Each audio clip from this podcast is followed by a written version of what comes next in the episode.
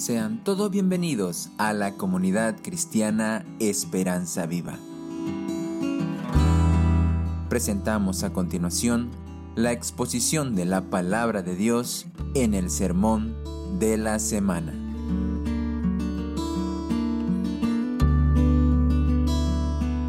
Amado Padre, gracias por su palabra y ayúdenos, Señor, a entender su verdad. Ayúdenos, Señor, a comprender el corazón y la compasión del Señor Jesucristo y sobre todo transfórmenos para ser semejantes a Él, Señor. Reconocemos que no tenemos un corazón como el de Él, al contrario, nuestro corazón es seco, egoísta, ensimismado, Señor, enfocado, Señor, en nuestros intereses directos. Y eso tiene que cambiar si queremos ser como Cristo. Ayúdenos, Señor, a ser como Cristo en su compasión. Se lo pedimos en el nombre del Señor Jesús. Amén. Tres decisiones específicas que el Señor Jesús tomó y revelan su corazón. La primera cosa es, Él salió de su zona de comodidad, de confort. Note en la palabra del Señor dice, recorría Jesús todas las ciudades. El verbo principal ahí es recorría. Todo lo demás, enseñando, predicando, sanando, son complementos gramaticalmente hablando a esta frase principal, recorría. ¿Qué significa recorría? Es más que simplemente salir por ahí. El término describe a una persona que tiene un plan de visitas a diferentes lugares, semejante a un ministro de gobierno que tiene que salir a verificar diferentes lugares en el departamento o en el país, o un artista que tiene eh, una gira en la cual tiene que ir por Santa Cruz, Cochabamba, La Paz y se detiene en cada ciudad a hacer algo. Ese es el término que está utilizando acá. En otras palabras, el Señor seguía un itinerario ya demarcado por el Padre para visitar ciertos lugares específicos. Recorría. Pero siempre que recorremos implica alistar la maleta y hacer el viaje. Salir de nuestra zona de confort a otro lugar a hacer algo. Ahora, no es la única vez que dice la Biblia que el Señor recorría. Permítame citarle Mateo 4:23 y recorrió Jesús toda Galilea enseñando, etcétera. Marcos 6:6 dice, recorría las aldeas de alrededor enseñando. Recorrer era parte de su forma de servir a los demás. Ahora quiero decirles que si fuéramos estratégicos, lo más lógico era que el Señor se quedara en Jerusalén, alquilara un tinglado como este o quizás más grande y le dijera a toda la gente, vengan, gran campaña evangelística con Jesús de por medio, predicador y sanador, y sí era un buen predicador y sanador, y seguramente se hubiese llenado ese lugar en Jerusalén, o quizás en las afueras donde había un espacio grande, amontonar a la gente para que pueda escuchar a Jesús en un solo lugar. Se dice que en Jerusalén habían 460 sinagogas. ¿Qué implica eso? Que toda la gente que estaba interesada en conocer, en estudiar la Biblia, generalmente se concentraba en Jerusalén. Ahí estaba el poder político, ahí estaban los grandes espectáculos, ahí estaba la economía también de la nación, ahí estaban los grandes pensadores, ahí estaban los rabinos, ahí estaba el Sanedrín. ¿Qué mejor que instalar en Jerusalén un superministerio céntrico y decirle a todo el mundo, vengan. Pero algo que notamos en el ministerio del Señor Jesús es que pocas veces se quedó en Jerusalén. ¿Y dónde estaba? Aquí está, en su Biblia, lo acaba de leer. Recorría Jesús las aproximadamente, según Flavio Josefo, el historiador judío, las 204 aldeas y ciudades. Las ciudades tenían murallas, las aldeas eran pueblitos más sencillitos, más pequeños. Y sin importar que era una gran ciudad o una pequeña aldea desconocida, él recorría las ciudades y en cada ciudad él predicaba, enseñaba y sanaba a las personas. En una ocasión, y lo podemos ver eso en el libro de Marcos capítulo 1, él tuvo un día espectacular de ministerio, la gente se agolpaba y se fue a dormir, apenas lo dejaron dormir, se levantó temprano y se escondió en un lugar para orar, porque si no, no lo dejaban orar. Y dice que la gente empezó a buscarlo a Jesús. Textualmente dice Marcos 1.36, le buscó Simón Pedro y los que con él estaban y le dijeron, todos te buscan. Aparentemente aquí la idea es, continuemos con la campaña de ayer, estuvo bueno, sigamos adelante con este programa muy exitoso y sigamos amontonando más personas. Pero escuche la respuesta del Señor Jesús. Él les dijo, vamos a los lugares vecinos, porque para esto he venido, para que predique también allí. Noten que el Señor se rehúsa a acomodarse en un solo lugar y hacer un súper gran ministerio, una mega iglesia.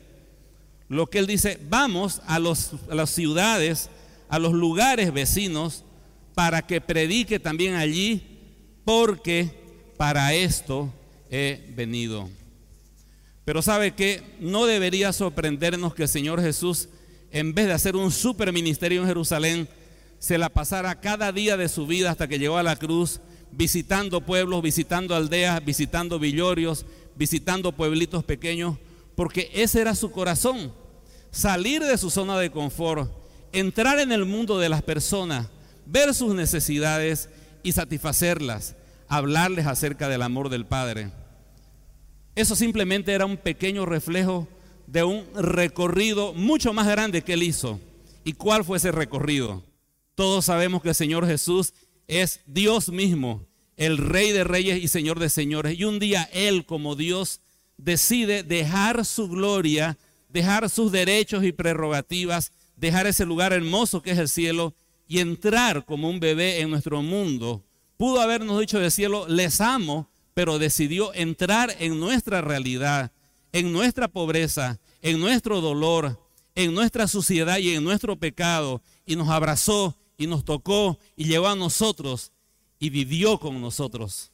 Entonces el recorrido que él hacía por los pueblos simplemente era un resultado de un recorrido mayor. Él dejó los cielos y la tierra para estar con nosotros haciendo una aplicación como iglesia, porque si queremos ser como Cristo, miramos el modelo y vemos si estamos llegando a eso, ¿no es cierto? Algunas personas que están este, queriendo bajar de peso se ponen un modelo ahí, alguien que admiran y trabajan mirando el modelo y luego se miran en el espejo y se dan cuenta si están cerca o están lejos, ¿no es cierto? Ahora vamos a hacer algo parecido con el Señor Jesús. Miremos lo que hacía el Señor Jesús y veamos lo que hacemos nosotros como comunidad cristiana Esperanza Viva. ¿Qué hacía el Señor? Recorría las aldeas y los pueblos predicando, enseñando y sanando. En Santa Cruz tenemos 15 provincias y son aproximadamente 56 pueblos. Seguramente si yo le pido que me mencione alguno de ellos, usted me puede decir Montero, por lo menos, Okinawa, Cabeza, El Carmen, eh, qué sé yo, Valle Grande, ¿no es cierto? Conocemos pueblos. Ahora, leo una pregunta, comparándonos con Jesús como iglesia, y tenga cuidado con esta pregunta porque podía cambiar nuestra manera de hacer las cosas. Como iglesia, ¿somos como el Señor Jesús? ¿Salimos por los pueblos a predicar, a enseñar y a servirles? ¿O abrimos nuestro tinglado y decimos, vengan todos acá, conéctese si quieren? ¿Somos como Cristo? ¿Quiénes opinarían en esta mañana que somos como Cristo? No somos como Cristo. Queremos que todos vengamos aquí al culto, queremos amontonar, queremos llenar. Y si tuvimos un culto lleno de personas, decimos, cumplimos el objetivo. Pero ¿sabe qué diría el Señor Jesús? No. Se han quedado acá. ¿Y qué dijo él? Id y haced discípulos. Si realmente quisiéramos aplicar literalmente la Biblia, ya que decimos que somos personas que interpretamos literalmente la Biblia. Enero, Portachuelo. Febrero, otra vez, Roboré quizás, ¿no? Marzo, Valle Grande. Abril, Cabezas. Y tener un plan en el cual nos rotemos todos a visitar esos lugares, llevemos el Evangelio, prediquemos la palabra y demos un servicio a esas personas. ¿No es cierto? ¿Sí o no? Eso sería aplicarlo bíblica y literalmente. Ahora le hago una pregunta. ¿Se animaría usted a ser parte de un equipo que salga y hacer lo que hacía el Señor Jesús? ¿Cuántos dicen amén? porque ese es uno de los cambios que Dios quiere que hagamos. Pero a veces, antes de salir con toda la iglesia, quizás el Señor quiere que cada uno salga de su zona de confort. Ya usted sabe, mañana se levanta por la mañana, va a la oficina, ya tiene su propia rutina, sus propias actividades, tiene su ruta, inclusive va por el auto por el mismo lugar, vuelve por el mismo lugar, pasa por el supermercado, compra lo que tiene que comprar, llega a la casa, tiene su serie. Cada uno tiene su rutina. Pero el Señor salió de su zona de confort. Y si queremos ser como el Señor Jesús, tenemos que salir de esa zona de, comodidad. A nosotros no nos gusta que nos cambien la vida. Como decimos en Santa Cruz, que no nos freguen la paciencia, ¿no es cierto? El estilo de vida. Pero si queremos ser como Cristo, deberíamos obligarnos a cambiar nuestra ruta de vida. Mañana, lunes, martes, y quizás pasar por el otro escritorio donde puedo predicar el mensaje del Evangelio, visitar a un vecino que lo veo en necesidad y por lo menos decirle, oiga vecino, aquí estoy, voy a estar orando por usted.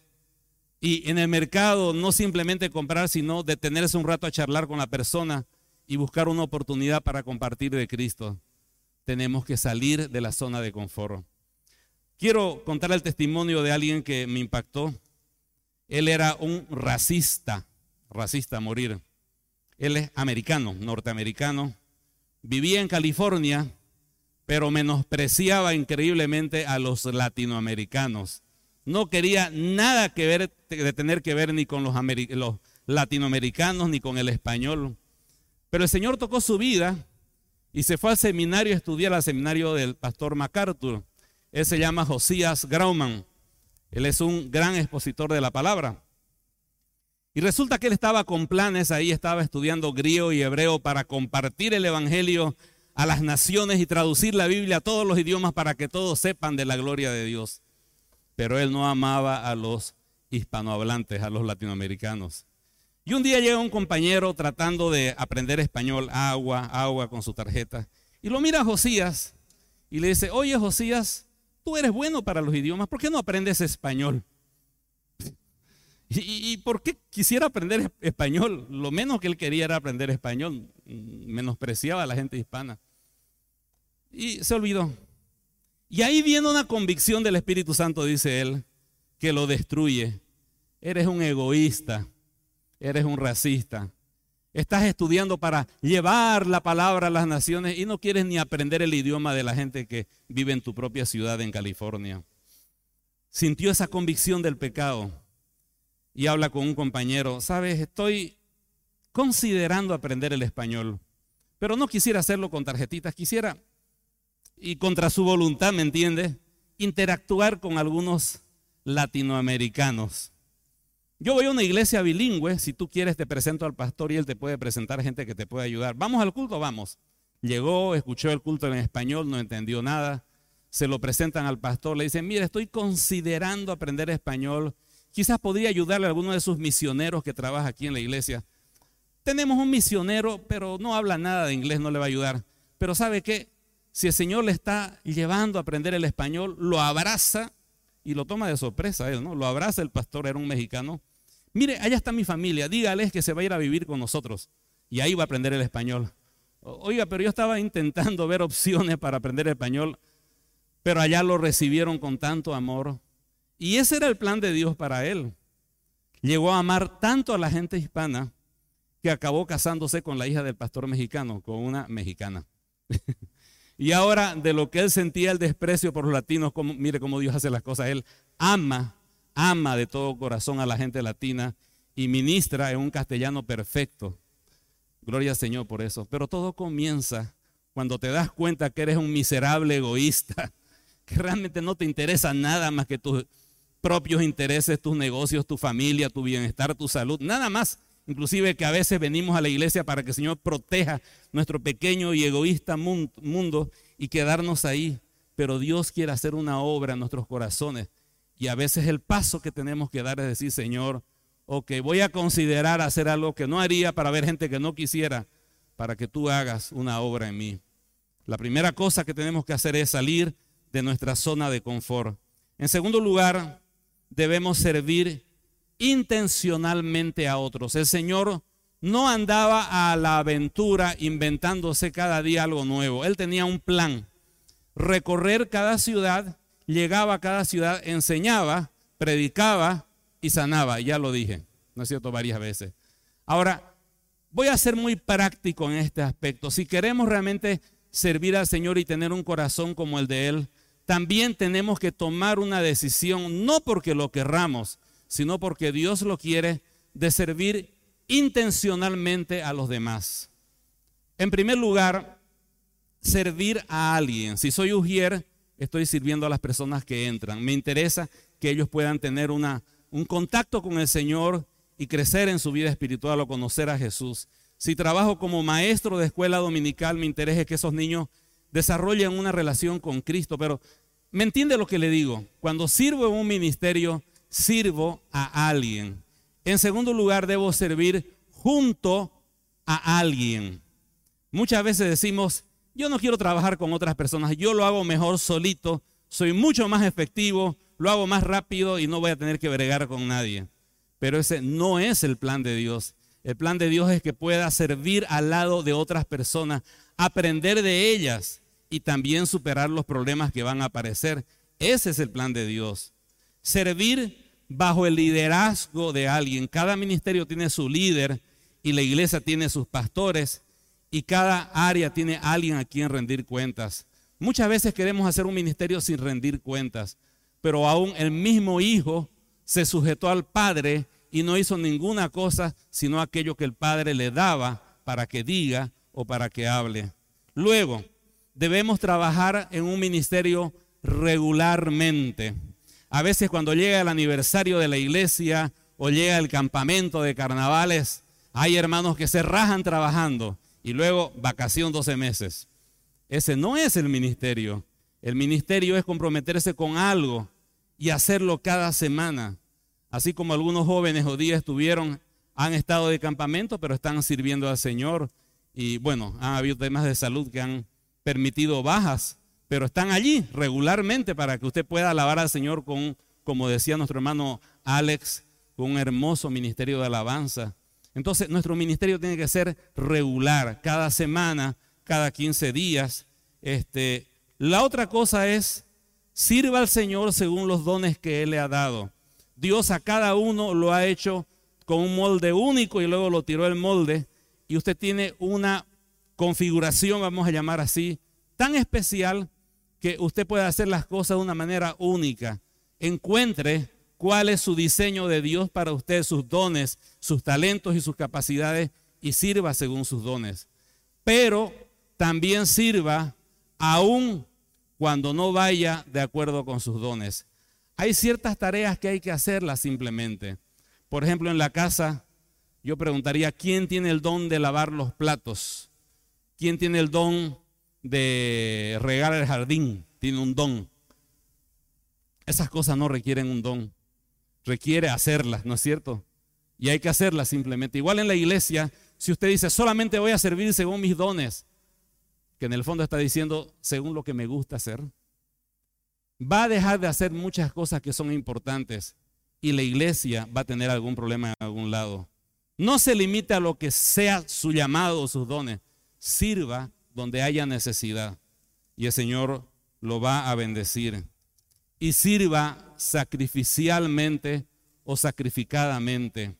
A veces tenemos la idea de que un buen ministerio es aquel que puedo hacer y no me estorba en las otras cosas de mi vida. Pero un buen ministerio va a implicar sacrificio. David dijo, no ofreceré a Jehová sacrificio que no me cueste. Tiene que costarte, mi querido hermano y hermanita. Tienes que hacer un esfuerzo para hacerlo, porque ahí vas a descansar en la gracia del Señor. Así que repasando esto, si soy creyente, soy hijo de Dios, entonces como parte de mi adoración y por gratitud debo servir a alguien. Mi pregunta es, ¿a quién estás sirviendo al Señor, mi querido hermano, en este tiempo? ¿A niños? ¿A la iglesia? ¿A necesitados? ¿A personas que tienen que escuchar el Evangelio? Tienes que servir junto a alguien con quienes te estás acompañando para servir. Bajo el liderazgo de alguien a quien rindes cuenta de lo que haces. regularmente, cada qué tiempo ocurre tu ministerio, los lunes, los martes, es el domingo en la mañana, según tus dones, cómo te estás desarrollando los dones que Dios te ha dado. A veces, aparte de tus dones, haces algo más o te limitas simplemente a lo que es tu llamado. O te sacrificas y haces cosas que quizás no van tanto con tu llamado, pero lo haces por amor al Señor. Y la otra pregunta es, ¿te estás esforzando en hacerlo o es simplemente un pasatiempo? Porque un verdadero ministerio implica sacrificio en mi vida. Y finalmente, el Señor salió de su zona de confort, sirvió intencionalmente y finalmente dio a las personas. Quiero que lea por favor el versículo 36. Y al ver las multitudes, tuvo compasión de ellas porque estaban desamparadas y dispersas como ovejas que no tienen pastor. ¿Cuántas veces cuando uno va al médico, hay médicos que ni levantan la vista, están así en su escritorio? Buen día, buen día. ¿Qué tiene? Bueno, mire, me duele que me levanté. Ah, ya, ok. Y anotan, anotan. Ok. Hágase estos análisis y vuelva cuando los tenga. Ni lo miró, ni lo tocó, ni, ni mostró ningún tipo de, de expresión humana. Simplemente es, un, es una inteligencia artificial emitiendo órdenes de análisis. El Señor no era así. El Señor se la pasaba enseñando, pero mientras enseñaba, miraba a las personas. Cuando Él predicaba, miraba a las personas y cuando él sanaba, tocaba a las personas, las miraba con amor. Su sola mirada ya era una medicina de sanidad. Su toque era una restauración de las emociones. Sus palabras fortalecían el corazón y su mano tocaba el cuerpo. No fue la única vez que dice la Biblia que él miró a las personas. Dice en Marcos 6:34, y salió Jesús y vio una gran multitud. Mateo 14, 14, y saliendo Jesús vio una gran multitud y tuvo compasión de ellos. Mateo 15, 32 fue citado el domingo pasado. Jesús, llamando a sus discípulos, dijo, tengo compasión de la gente porque hace tres días que no comen nada. El Señor tenía esa virtud. Él no estaba ahí para levantar una mega iglesia ni estaba ahí para que le pongan en Wikipedia el título de fundador del cristianismo. Él estaba para las personas. Él ministraba a las personas. Él amaba y manifestaba el amor del Padre a las personas. Y algo que él hacía era mirar las necesidades. No solamente eso, sino que nos enseñó también a nosotros a mirar. Dice Juan 4:35, no dicen ustedes faltan cuatro meses para la cosecha He aquí os digo, alzad vuestros ojos y mirad los campos. El Señor nos está enseñando que nosotros, esto le dijo a sus discípulos, y se lo dice a usted y me lo dice a mí, alzad y miren la cosecha. El Señor quiere que miremos a las personas. Pero ¿sabe qué? A veces es verdad, hacemos un ministerio, pero no vemos a las personas. Voy a poner un mal ejemplo que no tiene nada que ver con nuestras hermanas Ujieres, porque ellas hacen un trabajo tan bonito de recibirnos con esa sonrisa que anima, de verdad, anima a entrar y predispone a, escuchar la palabra del Señor. Pero vamos a suponer que a veces, digamos, me enlisto en el grupo de Ujieres de la iglesia, porque quiero servir al Señor. Entro con entusiasmo, con gozo, pero luego vienen los problemas, las enfermedades, los conflictos entre hermanos. Y poco a poco voy perdiendo la visión porque hacía eso. Antes miraba a las personas, ah, mira, está triste ese hermano, voy a preguntarle cómo está. Mira, está viniendo por segunda vez, le voy a preguntar si no quisiera charlar con alguien para tener más información. Hoy la noté un poco triste a fulanita, eh, debe ser porque está pasando por un... Voy a charlar con ella, voy a orar. Perdemos eso y de pronto estamos, ¿cómo le va? ¿Cómo le va? Siéntese allá, siéntese allá, ¿cómo le va? Siéntese allá. Y lo hacemos mecánicamente. Ya ni miramos a las personas. No queremos ver. El Señor nunca hizo eso. El Señor siempre estuvo mirando las necesidades de las personas y Él nos enseñó a ver. Vemos a las personas, mi querido hermano. Dijo una persona, ¿ves el bosque? No puedo ver porque los árboles me tapan el bosque, dijo. ¿Y cuántas veces somos así? No podemos ver a las personas porque el ministerio nos impide ver. A lo mejor el que les habla está tan preocupado por su bosquejo, el músico tan preocupado con su instrumento, la ujiera tan preocupada con el uniforme que dejamos de ver a quienes estamos sirviendo. Y por lo general no nos gusta ver. Por lo general tratamos de ignorar datos que nos deprimen. Y cuando vamos por la calle no queremos ver pobreza. No queremos ver a alguien que nos pida dinero cuando estamos comiendo algo en un restaurante. No queremos ver al chico que nos quiere limpiar el parabrisas, le decimos que no. No queremos ver la gente que está pasando por problemas. Si estamos mirando por noticias y alguien pasó por una enfermedad y pide ayuda, preferimos no mirar tanto eso, queremos ver lo político que es más importante o el deporte. Entiende, nuestra naturaleza es no ver, apartar la mirada. Sí, pasamos mucho tiempo mirando redes sociales, videos chistosos, películas que nos gustan, eso sí vemos. Pero nos cuesta ver, detenernos a ver la necesidad de las personas. Pero toda persona que ha servido al Señor y ha impactado su mundo ha sido alguien que se detuvo a ver.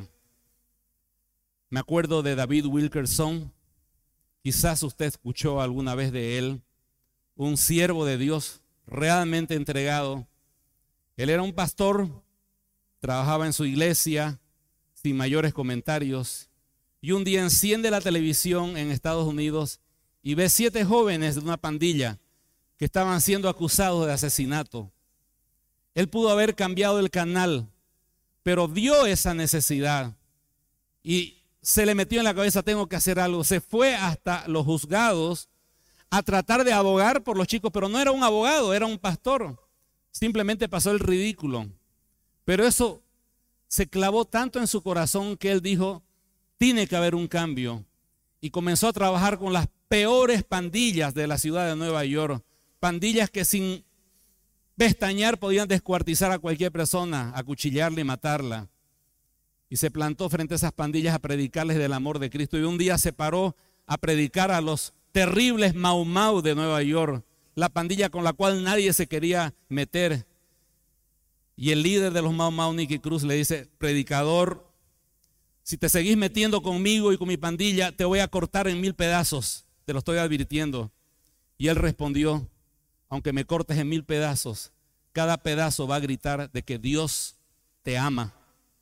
Y dice que esa palabra fue insoportable para Nicky Cruz, un joven que toda su vida había recibido odio, pensar de que Dios lo podía amar a él, un asesino. Y eso fue el comienzo de un cambio increíble, donde los dos líderes de las pandillas con sus pandillas se rindieron a Cristo y comenzó Desafío Juvenil, Ten Challenge, que ha salvado, por la gracia de Dios, la vida de miles de jóvenes en la drogadicción. Podría mencionar Jack Wilson. ¿Quién es Jack Wilson? Era un joven, no era un pastor, no era una, era una persona que iba a la iglesia, pero sentía en su corazón la necesidad de compartir el Evangelio. Y un día escucha la voz del Señor que le dice, ¿qué tienes en la mano? Úsalo. Y lo que él tenía era una Biblia y salió a las calles de Nueva York y un día se paró encima de una caja de manzanas vacía y empezó a predicar el Evangelio. Y en otra esquina, y en otro barrio, y en otro lugar. Y Dios fue levantando un grupo de personas que predicaban en las calles. Y lo que él vio fueron jóvenes perdidos. Y él dijo, hay que levantar un ministerio para estos jóvenes. ¿Y saben qué ministerio levantó? Se llama Word of Life, palabra de vida. Y ese ministerio está en todas partes. Ya hace poco nuestros jóvenes fueron a un campamento de palabra de vida allá en Cochabamba. Pero todo comenzó cuando Jack Wilson vio. O podíamos hablar de Jack Nicholson, Samuel Hills, dos empresarios que se encuentran en un hotel atestado. No hay lugar para alojarse. Y le preguntan a Samuel Hills si estaría dispuesto a recibir un huésped más en su hotel. Les dicen, no hay problema.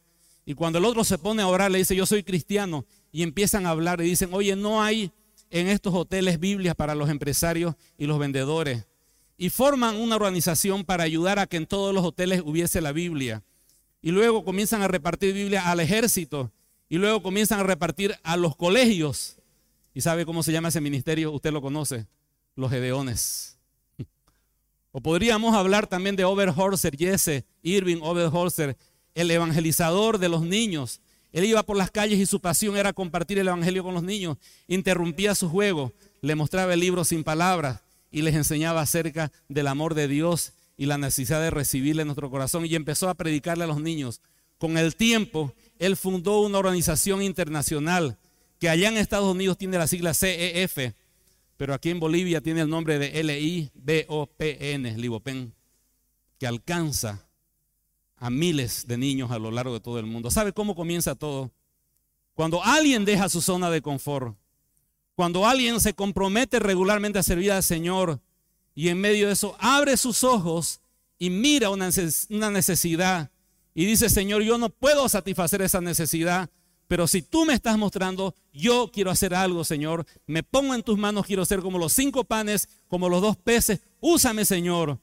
Y Dios empieza a hacer su obra sobrenatural con personas completamente naturales, comunes y sencillas como usted y como yo. Pero necesitamos abrir los ojos, mirar lo que normalmente nos lleva a voltear la mirada para otro lado. ¿Somos como Cristo? Querida comunidad cristiana, esperanza viva, somos como Cristo, como iglesia estoy hablando en este momento. Recorremos los pueblos o esperamos que la gente venga y si no viene, bueno, su problema, no entró a nuestro lugar, estaba la transmisión, no quisieron conectarse y nos conformamos con eso o somos como Cristo y vamos a los lugares. Servimos al Señor regularmente. Usted me dirá, sí, tenemos un culto todos los domingos. Bien, pero estamos compartiendo regularmente el Evangelio a las personas que no entran en este lugar ni se conectan con nuestra página de Facebook. Y quizás la respuesta es, excepto por honrosas excepciones, como los jóvenes que predicaron a comienzos de este año allá en Valle Grande, excepto esas excepciones, por lo general no compartimos el Evangelio. Prestamos un servicio a las personas que no tenga que ver con lo espiritual. Y quizás la respuesta sea que yo sepa no. Algunas veces los hombres de valor han llevado ropa a algunas tribus en los ríos del Beni. Fuera de eso, hacemos algo de servicio a las personas. Y finalmente la pregunta es, como iglesia, como comunidad de Esperanza Viva, ¿estamos dispuestos a mirar la realidad de nuestro mundo? ¿Queremos mirar los datos incómodos? Quiero darle uno. ¿Sabe cuántas personas mueren al día de hambre? Aproximadamente entre 23 a 24 mil personas. En lo que va a esta hora y media de predicación, 36 mil personas en el mundo murieron de hambre. 36 mil personas que lo intentaron, que buscaron, que trataron de trabajar, que buscaron una forma de ingresar, pero no y no y no. Y en cierto momento su cuerpo colapsó de hambre y murieron. Esos datos no nos gusta ver. Háblenos, pastor, de prosperidad, háblenos de gozo, háblenos de que todo va a ser exitoso. No nos diga esas cosas. Pero si una iglesia realmente ama al Señor, va a amar a las personas por las, cuales Él dio su vida. Somos una iglesia que queremos mirar. Y sabe que, con toda honestidad, cuando uno empieza a pensar en los términos y en la mente de Cristo, llega a la conclusión de que simplemente es otro religioso más, profundamente egoísta, que venimos a la iglesia, Señor, salva a mi familia, sáname del coronavirus, provee economía, provee felicidad y con eso estará bien. Y voy al culto el domingo en la mañana y luego voy a ordenar una comida en un restaurante y con eso ese es mi cristianismo. ¿Realmente ese es el corazón de Cristo? ¿Y sabe qué? Esto no lo vamos a cambiar de a poquito a poquito. El único que puede cambiar este corazón egoísta, ya hablo por mí, no por usted, es el Señor. Y la forma de hacerlo es simplemente diciendo, Señor, como hizo Josías, Grauman, el ejemplo que conté, Señor, soy un patético, egoísta más, que se ama a sí mismo y ama sus intereses, Señor, transfórmame, cámbiame. Dame un nuevo corazón, Señor, porque mío no, no, no funciona. No es como el de Cristo. Él no quiere que usted haga un esfuerzo para cambiar su corazón porque no lo va a lograr. Lo que Él quiere es que usted y yo reconozcamos nuestro pecado, pidamos perdón y le pidamos que nos transforme y luego demos pasos prácticos en contra de nuestro corazón egoísta y hagamos algo esperando que la gracia de Dios se manifieste, nos salve y nos use para su gloria y transforme nuestras vidas. Y lo que no nos gusta, transforme nuestro estilo de vida. Y lo que no nos gusta y cambie nuestra manera de usar nuestro tiempo y nuestro dinero. Porque Dios nos da un corazón como forma el corazón de Cristo. ¿Por qué no se pone de pie en este momento?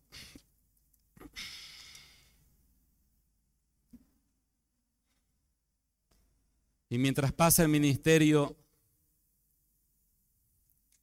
si el Señor ha tocado su vida y su corazón,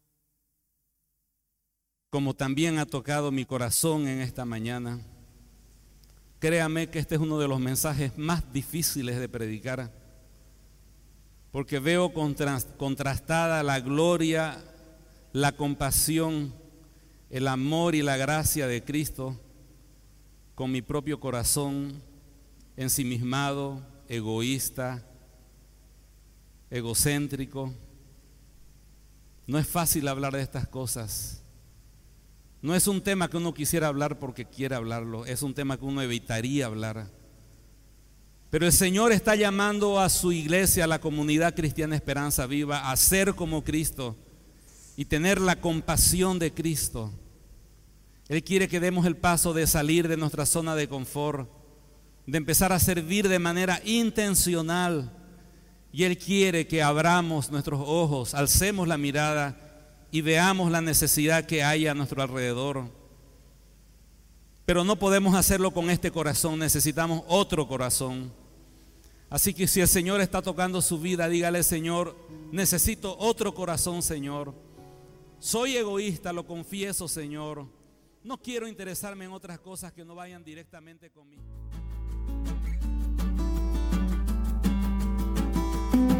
Si usted desea más información o comunicarse con nosotros, puede visitar nuestras redes sociales en Facebook, Instagram o YouTube con el nombre Comunidad Cristiana Esperanza Viva.